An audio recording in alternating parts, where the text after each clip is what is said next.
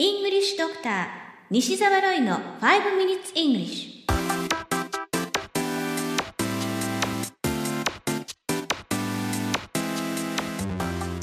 Good morning, everyone. こんにちは。 English Doctor の西澤ロイです。ファイブ ミニッツ English。 このコーナーは朝のごふんかんで気楽に、そして楽しく英語のポイントを一つ学んでしまおうというコーナーです。毎回面白い、もしくはびっくりするような海外のニュースをご紹介しておりますが、今回のニュースはケニアからです。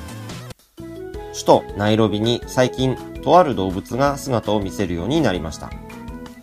いっかげつのうちにさんかいめ、しかも今回はひとりの男性が襲われました。命に別状はないものの病院に運ばれてしまったのです。その動物とはなんと、ライオン。ライオンがナイロビの街中に姿を現すのです。街の外れにナイロビ国立公園があり、そこに動物の保護区があります。ライオン、サイ、キリン、シマウマなど様々な野生動物がいるのですが、保護区を囲っている柵が一部破れており、そこから抜け出してきてしまうのだそうです。このニュース記事の英語のタイトルは Stray Lion Injures Man in Kenyan Capital Stray Lion Injures Man in Kenyan Capital ケニアの首都でさまようライオンが男性を襲う、ロイター通信のニュース記事からご紹介しました。さて今回は動物に関するニュースでしたので、動物の名前を取り上げてみましょう。まずライオンはそのままライオンですね。まずはにかいリピートしてみましょう。ライオン、ライオン。次はトラ。もちろんタイガーですよね。こちらもにかいリピートしてみましょう。タイガー、タイガー。お次はヒョウです。ヒョウ柄でもおなじみのヒョウを英語で言えますか？答えは leopard。 ヒョウ柄は leopard pattern のように言います。この単語、発音に注意してください。ドイツ語だとレオパルトのような読み方になるのですが、英語では leopard となります。にかいリピートしてみましょう。 leopard、 leopard。もう一つ、チーターはいかがでしょうか？答えはそのままです。ただし、ちょっと発音に注意が必要です。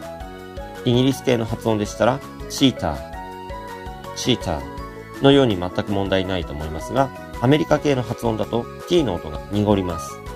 チーダー、チーダー。タではなくて、まるでダのように聞こえますよね。チーダーと言われた時に、あ、チーターのことだとわかるようにアメリカ発音を練習しておきましょう。チーダー、チーダー。それでは猫科から離れて別の動物の名前に行きましょうか。まずはキリン、 ジー アイ アール エー エフ エフ イー。 これでジラーフと発音します。アクセントがラのところにありますのでご注意ください。これもリピートしてみましょう。ジラーフ、ジラーフ。次はサイです。ライノセロスというのが正式な言い方なんですが、ちょっと長くて難しい漢字ですよね。そう思うのはネイティブも一緒なんです。ですから略してライノと言います。リピートしてみましょう。ライノ、ライノ。そして最後にカバ。なんというかわかりますか？これも長くて難しいんです。ヒポポタマス。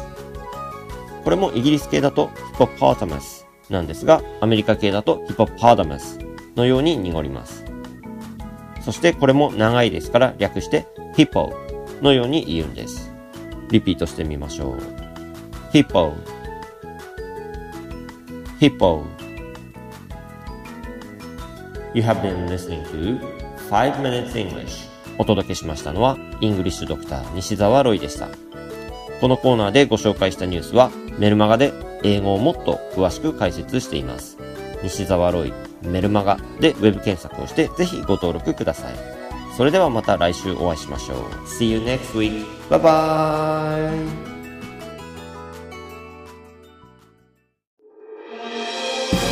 聞き方に秘訣あり。イングリッシュドクター西澤ロイが日本人のために開発したリスニング教材、リアルリスニング。